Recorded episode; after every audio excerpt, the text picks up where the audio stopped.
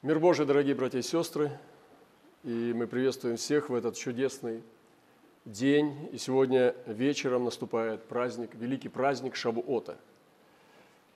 И вы знаете, что в Израиле этот день – это сошествие Тары, когда Бог дал закон десятословия э, израильскому народу на Сионе, на Синае – и вы знаете, написано, что он своим перстом написал эти десять заповедей, и мы знаем, что пять относилось к Богу, и пять относилось к человеку. Именно в, э, в день Шавуота он решил послать свое Слово Вечное человеку, и человек мог получить правила жизни от самого Бога. Он мог получить десять заповедей Господа Бога к человеку. Невероятно. Это было три с половиной тысячи лет назад. И сегодня мы имеем это отцовское благословение с небес, знать об этом и участвовать, соединяться. Также этот праздник был соединен с первыми э, э, плодами, праздник первых плодов, который Бог избрал, чтобы чтить Его святое имя. Хочу соединить эти дни. И третья вещь, которая связка в этом празднике, это День Пятидесятницы – именно в этот день было сошествие Духа Святого. Удивительно, как это могло быть. Удивительно, как это могло быть, чтобы это произошло. Сегодня мы с вами можем переживать эту Пятидесятницу. Скоро у нас будет этот праздник сошествия Духа Святого. И вы знаете, что на 50-й день Господь послал Тору после выхода из Египта – и на 50-й день сошел Святой Дух на церковь после смерти и воскресения Господа Иисуса Христа. Можем ли мы сегодня снова пережить Пятидесятницу? Сегодня это праздник Шафара, праздник э, Тары, праздник сошествия Духа, потому что, как мы слышали сейчас, что первые упоминания о Шафаре было именно в этот, э, в этот час, когда Господь трубил в шафар, и голос шафара слышали люди. Это не был просто звук каких-то человеческих труб, это был звук шафара. Сегодня для нас это огромное знамение того, чтобы мы с вами давали звук шафара во всех тех местах, где мы сегодня поставлены с вами Господом. Можем ли мы сегодня снова пережить Пятидесятницу? Да, мы снова и снова ее переживаем мы снова и снова можем чувствовать, что Господь приближается к нам. И все эти древние истории – это не просто ушедшие в лету, э, которые канули. Это все напоминание нам о сегодняшних днях. И Господь закручивает круги, Он дал эти праздники Израилю. И мы сегодня также понимаем уже во Христе Иисусе эти праздники. И это для того, чтобы мы смогли с вами читать голос Господа. Как они говорят, израильтяне – они видели голос. И Слово было с нами, обитало с нами, и мы видели Его, и мы чувствовали руками Его, пишет апостол. И Слово было Богом, и Слово было Бог. Сегодня, размышляя о том, как в Пятидесятницу сошел Святой Дух именно в день, когда Израиль собрался – в Иерусалим на поклонение. Именно тогда, когда послал Господь, высвободил огонь, и как с печи дымилась гора, и Господь высвободил в Иерусалиме, и Он излил Духа Святого на церковь, 120 человек, которые прибывали в день, и потом мы читаем, как сначала Господь являлся и 500 братьев в одно время. Это было очень сильное потрясение – которое потрясло весь мир. Я думаю, весь мир, вся планета содрогнулась. Слово было дано, это были скрижали каменные. И вы знаете, что они были положены в ковчег и сопровождали Израиль даже вплоть до Соломона. И когда мы проходим через эти сотни лет уже до царства Израиля и видим Соломона – который принес ковчег в храм и поставил его, и шесты выпирали оттуда, то мы читаем о том, что эти скрижали, представляете себе, лежали в ковчеге. И это были непростые камни с выгравированными какими-то буквами на иврите. Это были письмена, написанные перстом Бога. Так написано в Писании, что персты Бога написали это десятословие. Позже Израиль утратил ковчег. Он утратил эти скрижали. В то время Соломона уже были утрачены манна, которая была живая, и она не, не пропадала, не портилась там. И там был жезл Аарона расцветший, который дал миндалины. Представьте себе жезл как дерево. Но символы жизни были утрачены, и в конце концов, в связи со многими пленениями, отступлениями Израиля и судами Божьими над ним, были утрачены и эти скрижали. Но они остались в письменах. Бог даровал человеку пророков, плюс ко всем письменам. Он даровал заповеди, он даровал уставы церемониальные – и вокруг этих десяти заповедей было обложено еще Божьим Словом очень много посланий Бога. И это все называлось Ветхий Завет или Тора. Да? Сегодня мы имеем Библию с посланиями апостолов, и все вместе с Ветхим Заветом от первой книги Моисея, которая называется «Бытие» до книги Откровения Иоанна, мы имеем сегодня полноту священных писаний. Поэтому сегодня наш праздник праздник Божьего Слова, которое сошло на землю. Но знаете, что апостол говорит, что нам невозможно истолковать это Божье Слово, если мы не имеем дух откровения. Нам нужен дух откровения. Мы не можем просто читать эти слова и получать оттуда жизнь. Нам нужен дух откровения.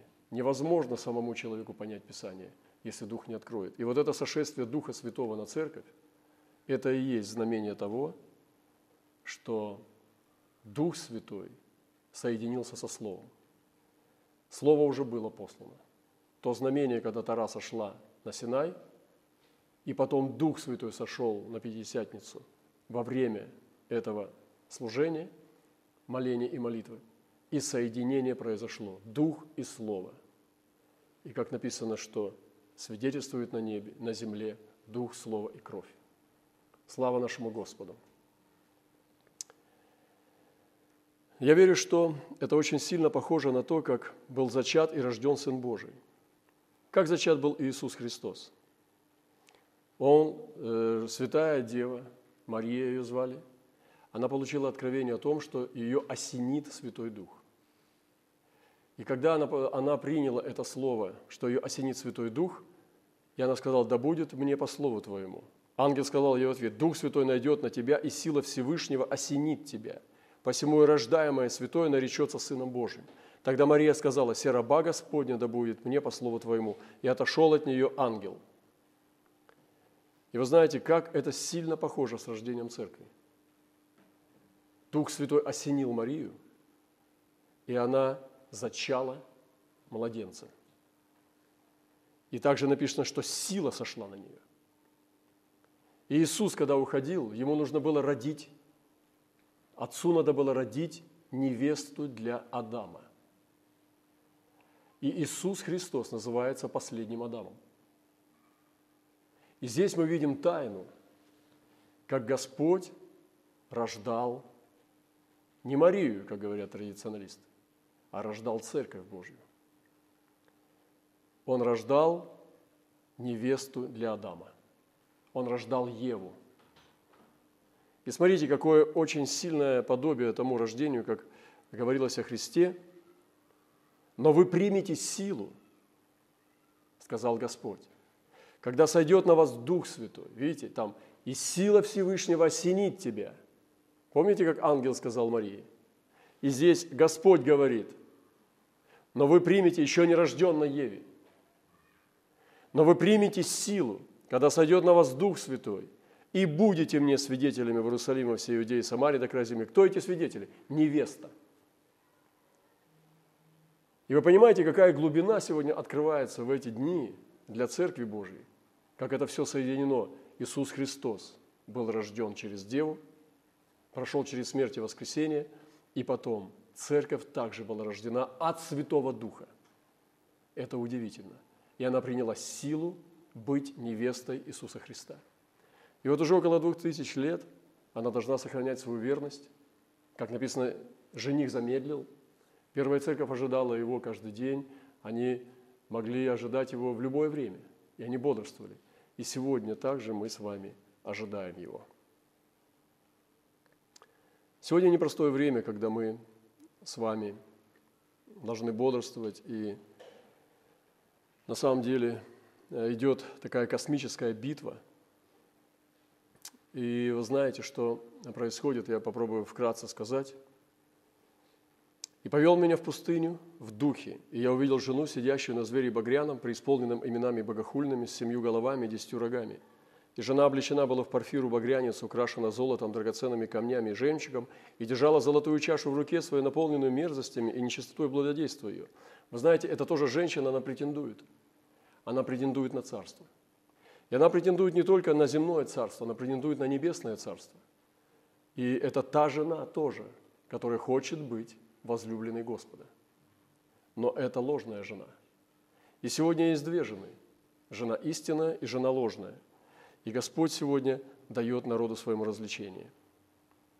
«И дивился я, видя ее, удивлением великим, и сказал мне ангел, что ты дивишься, скажу тебе тайну жены сей и зверя, носящего ее, имеющего семь голов и десять рогов». Я буду опускаться ниже, и написано в Писании, говорит мне, «Воды, которые ты видел, где сидит блудница, суть люди, народы, племена, языки, и десять рогов, которые ты видел на звере, они возненавидят блудницу, разорят ее, обнажат и плоть ее съедят, сожгут в огне, потому что Бог положил им на сердце исполнить волю его, исполнить одну волю, отдать царство их зверю, доколе исполнится слава Божья. Жена же, которую ты видел, есть великий город, царствующий над земными царями. Речь идет о Вавилоне. И Вавилон занимается торговлей. Писание говорит еще в Иезекииле, 28 главе, в Исаии, в 14 главе, о том Вавилоне, который торгует. И нужно было обратиться к царю Тирскому для того, чтобы говорить с Херувимом. Нужно было обратиться к царю Вавилона, чтобы говорить с Херувимом Люцифером. И к царю Вавилонскому Господь обращался, и к царю Тирскому Господь обращался, чтобы говорить с Люцифером. Потому что Люцифер действует через сынов противления. Сегодня мы ведем войны Господа и видим апокалиптические картины мира. Смотрите, что происходит сейчас. Э, глобализация закручивается все в одну пирамиду. И все должно быть прийти к Антихристу. Антихрист должен сесть как Бог и воцариться над всем, над, над всем земным. И вавилонская блудница, она думает, что она вечная, что она обслуживает этого зверя – что она служит ему, и у них тандем. Она будущая его жена. И она думает, что у них с, них вечный, с ним вечный союз.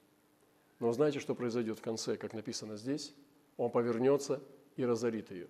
Эти десять рогов, которые были на голове этого зверя, они разорвут ее. И вы знаете, даже есть в греческой мифологии, когда похитили Европу, и один из богов похитил ее, он потом сделал ей насилие – и разорвал ее, превратившись в быка. Он ее увлек в зверя и потом изнасиловал, и из-за этого насилия родился другой божок. Примерно так и происходит. Бог положит на сердце этому зверю разорить Вавилонскую блудницу. Система мира сама ее разорвет, пока не примется только один – Антихрист и его армия. И сегодня мы видим, что эти апокалиптические вещи, они закручиваются. Блудница на звере только до времени. Дракон растерзает ее. Но сегодня жена побеждает верностью. Это измерение Сардиса. Будь верен до смерти, и дам тебе венец жизни. Вавилон пойдет. И после всего я увидел иного ангела, сходящего с неба, имеющего власть великую. Земля осветилась от славы его – и воскликнул он сильно громким голосом, говоря, «Пал, пал Вавилон, великая блудница, сделался жилищем бесов, пристанищем всякому нечистому духу, пристанищем нечистой отвратительной птицы, ибо яростно велом благодеяние своего она напоила все народы. Веселись, о сем небо и святые апостолы и пророки, ибо совершил Бог суд ваш над ним». И один сильный ангел взял камень, подобный большому жернову, поверх его в море, говоря, с таким стремлением повержен будет Вавилон, великий город, и уже не будет его. Дорогие братья и сестры, Вавилон однажды упадет. Сама система его сокрушит. И тот зверь, который должен сегодня подняться, против которого идет отобрание, и во времена апостолов уже были антихристы, и они все, все время были, сопровождали Церковь Христову, он все равно Вавилон упадет. Поэтому сегодня мы с вами здесь пребываем в этом время, в этом Шавуоте. Мы зашли в Шавуот. Слава Господу, что Господь дал нам дожить до этого часа. Когда мы видим на улицах апокалиптические знамения, когда все религии мира сидят по домам. Не, не всем запрещено поклоняться в храмах. Священники говорят, чтобы люди все сидели дома. Казалось бы, из-за добра – но на самом деле люди страдают в мрачном царстве. Что будут делать святые в это время? Как они будут проводить свое время? Как они, какую жизненную позицию они будут держать? Многие сегодня, как я говорил, они хотят переждать. Но вы знаете, а если еще не скоро? А если этого вообще не будет? А если никогда уже не будет по-прежнему? Что мы будем делать? Мы будем держаться Слова – мы будем стоять в истине, мы будем стоять в Господе. И вы знаете, сегодня я думал о том, как же нам служить Господу в изоляции. Как Божьей Церкви, как христианам, горящим духом или уже угашенным духом, как служить сегодня Господу нашему. И вы знаете, пришли сегодня два откровения, я хочу поделиться. И один Божий наш человек, он видел такие, такое видение ночное. Вижу, как много овощей испорчено. И был вопрос, почему так произошло? Ведь они находились в доме, в прохладном месте. Человек Божий сказал, это все произошло, потому что применяли мало соли. Потому все пришло в такое состояние. Вам необходимо было погрузить все в соль. Сейчас частично вы еще можете спасти, погрузив в достаточное количество соли. Но некоторым уже не удастся сделать что-либо. И сегодня время соли. Написано, всякая жертва солью осолится, всякая жертва огнем осолится. И как нам сегодня поступать, как нам быть? Как быть истинным христианом? Сколько еще продлится время изоляции?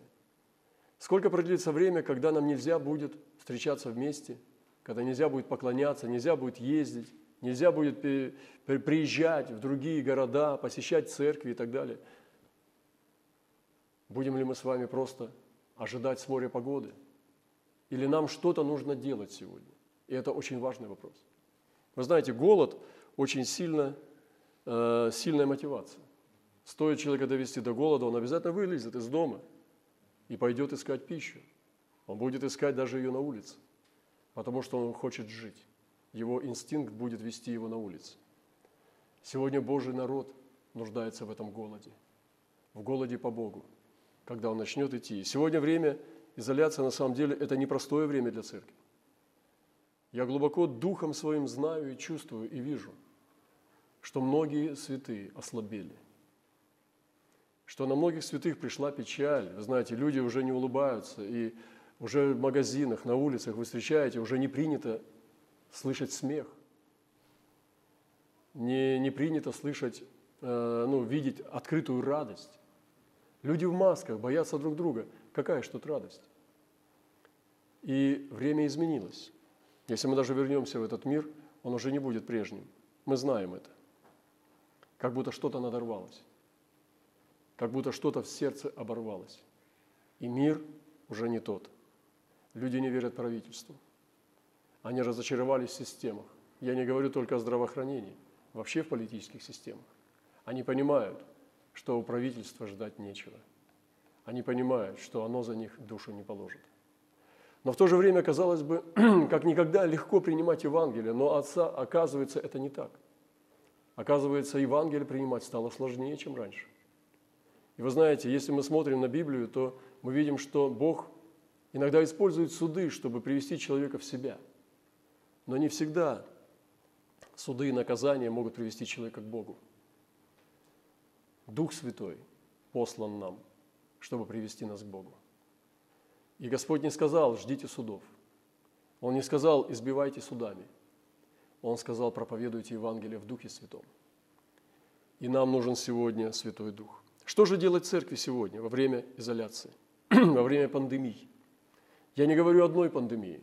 Знаете, некоторые говорят уже о второй волне в Европе – они ожидают второй волны, если неправильно будет снята изоляция и так далее.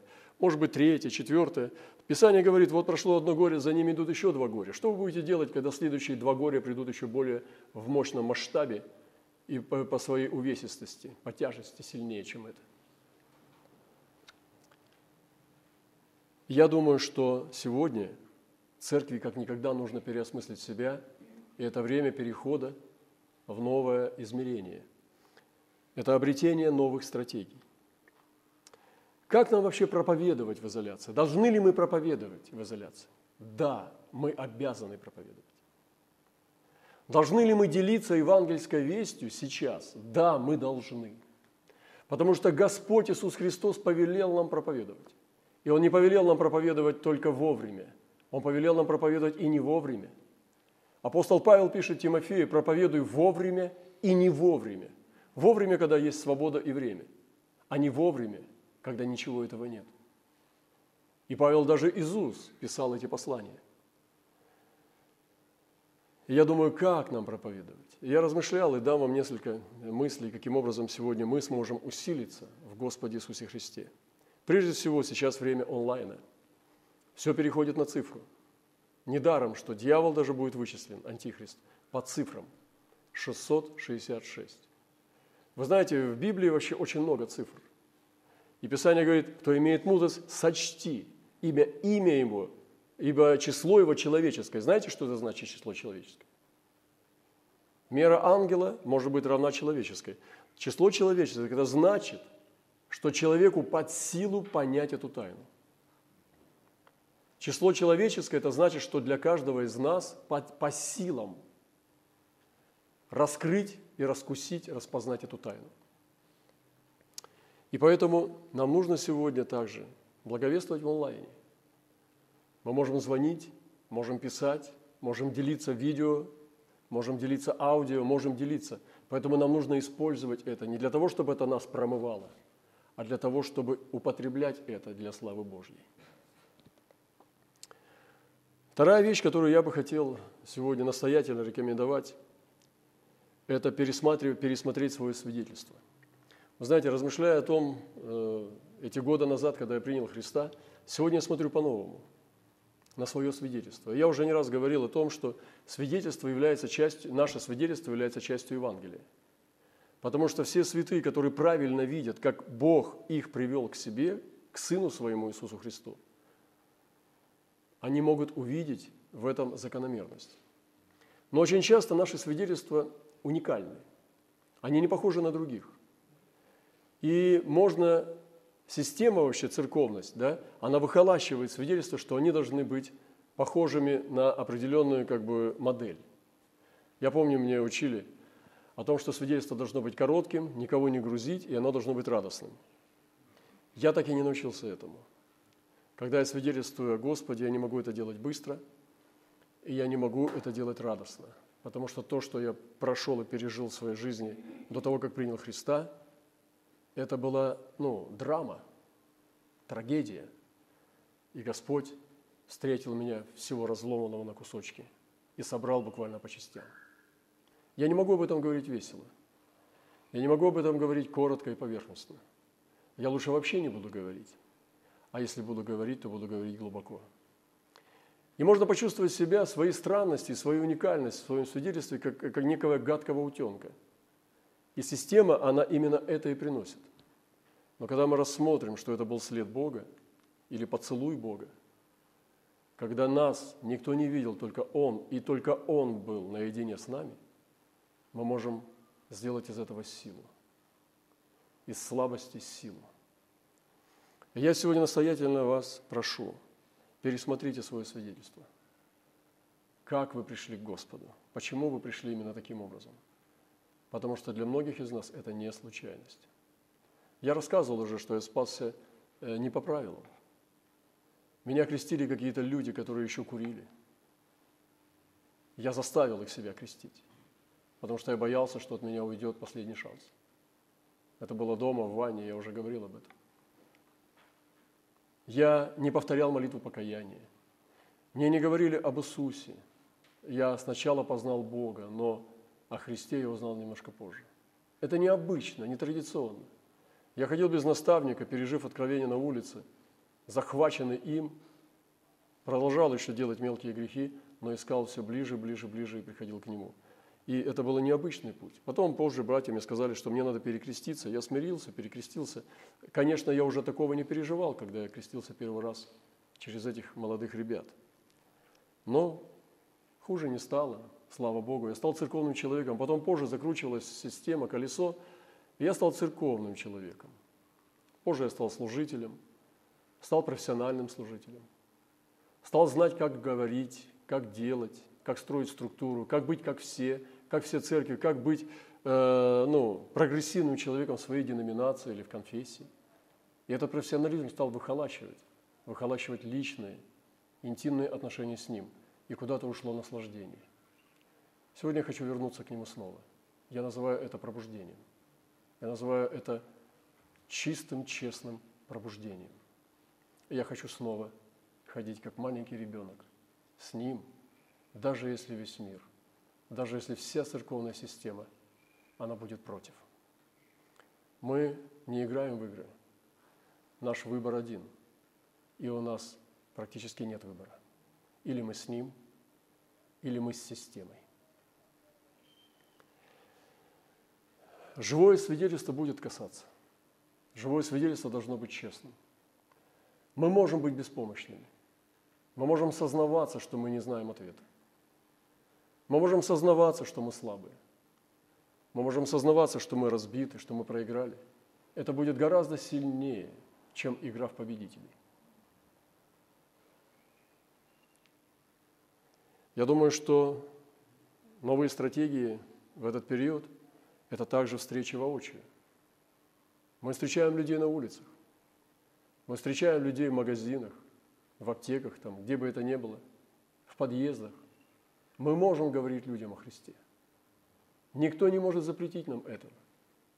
Потому что это наше личное право рассказать самое главное в жизни. Я помню, когда я благовествовал иногда даже в общественном транспорте, помню, плыл на пароме или на самолете, когда летал, я просто вставал и говорил, дорогие друзья, и вы еще будете заняты поездкой где-то несколько часов. Если вы не против – я хотел вам рассказать короткую историю, которая самая главная в моей жизни. Она изменила меня всего.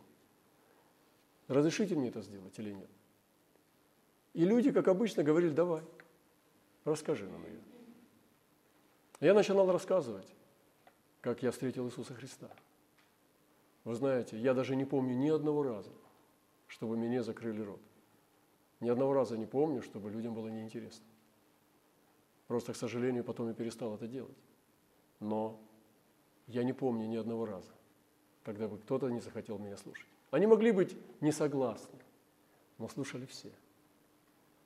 Кто-то делал вид, что читает, но слушали все. И это должно вернуться. Если мы горим огнем, я хочу вернуться к этому пробуждению. Нам нужно пробуждение, братья и сестры. Мы можем молиться хоть до посинения, но если нас не влечет – спасать грешный мир, мы еще с вами не пробудились. Я думаю, в это время наши стратегии могут быть также объяснять людям то, что происходит. Вы знаете, у нас есть ответ. У нас есть Матфея 24 глава, у нас есть Фессалоникийцев, у нас есть Откровение, у нас есть ответы из Писания, что происходит. Об этом говорил Иисус, об этом говорили ветхозаветные пророки, об этом говорили апостолы, об этом говорит книга Откровения – мы можем людям объяснять. Вы знаете, сегодня не так сильно, может быть, работает то, что просто обещание для людей. Вы знаете, помните, к нам приезжал человек, он хвалился, что э, сколько бизнесов можно сделать, чтобы ну, все больше и больше было богатства. И многие из вас скучали. Я смотрел в зал, смотрел на свое сердце, и мне хотелось поднять руку и сказать, можно вопрос, а если тебе это не надо – если мне не надо второй дом для дочери, если мне не надо три дома, если мне не надо четыре машины, я что, дурачок тогда получается? Или я плохой христианин, или я неверующий? И вы знаете, а что делать сейчас этим людям, которые верили в такое Евангелие? И это непросто. Поэтому мы можем объяснять людям, что происходит. Объясняйте, открывайте Писание, открывайте им, скажите, вот, смотри, все написано. И не обещайте им того, чего не надо обещать. Следующее, чтобы я открывал сегодня, это откровение Искупителя, а не только благословителя. Не только тот, который пришел благословить нас, не только тот, который пришел давать нам подарки и что-то еще – уже все больше, больше, больше. И в этом знамение, что Бог с тобой. А знамение Искупителя, откровение Искупителя, открывать им крест, открывать, что сделал Иисус, почему Он это сделал, почему таким образом устроен мир, что должна была пролиться кровь. Как это? И мы можем открывать людям измерение искупления, искупителя – и, конечно, дорогие братья и сестры, все это должно быть с явлением Духа и силы, потому что сегодня Писание говорит о том, что в день Пятидесятницы Господь обещал, и они получили в день Пятидесятницы, что «но вы примите силу, когда сойдет на вас Дух Святой, и будете мне свидетелями». Им нужно было сначала получить силу, чтобы сошел этот Дух. Я зачитаю еще одно откровение перед нашей завершением и молитвой. Человека Божьего обвиняли в том, что он дает есть мясо с кровью. Был спор между религиозными деятелями и правителями. Некоторые говорили, что нужно заменить мясо. Были те, кто соглашались. Некоторые говорили, можно давать, но без крови, постное. И там тоже были те, кто соглашались. А были те, кто говорил, чтобы вообще была только зелень. Затем спрашивали человека Божьего, что ты на это скажешь? Но человек Божий ничего не отвечал. Как это прекрасно, как мне это нравится. Ничего не отвечал. Но это не значит, что он молчал. Это значит, что он продолжал проповедовать Слово с кровью. Мясо с кровью – это живая пища Божья, которая символизирует твердую пищу – и мы сегодня должны переповедать истину Божью с кровью Господа Иисуса Христа. Благослови всех нас Господь.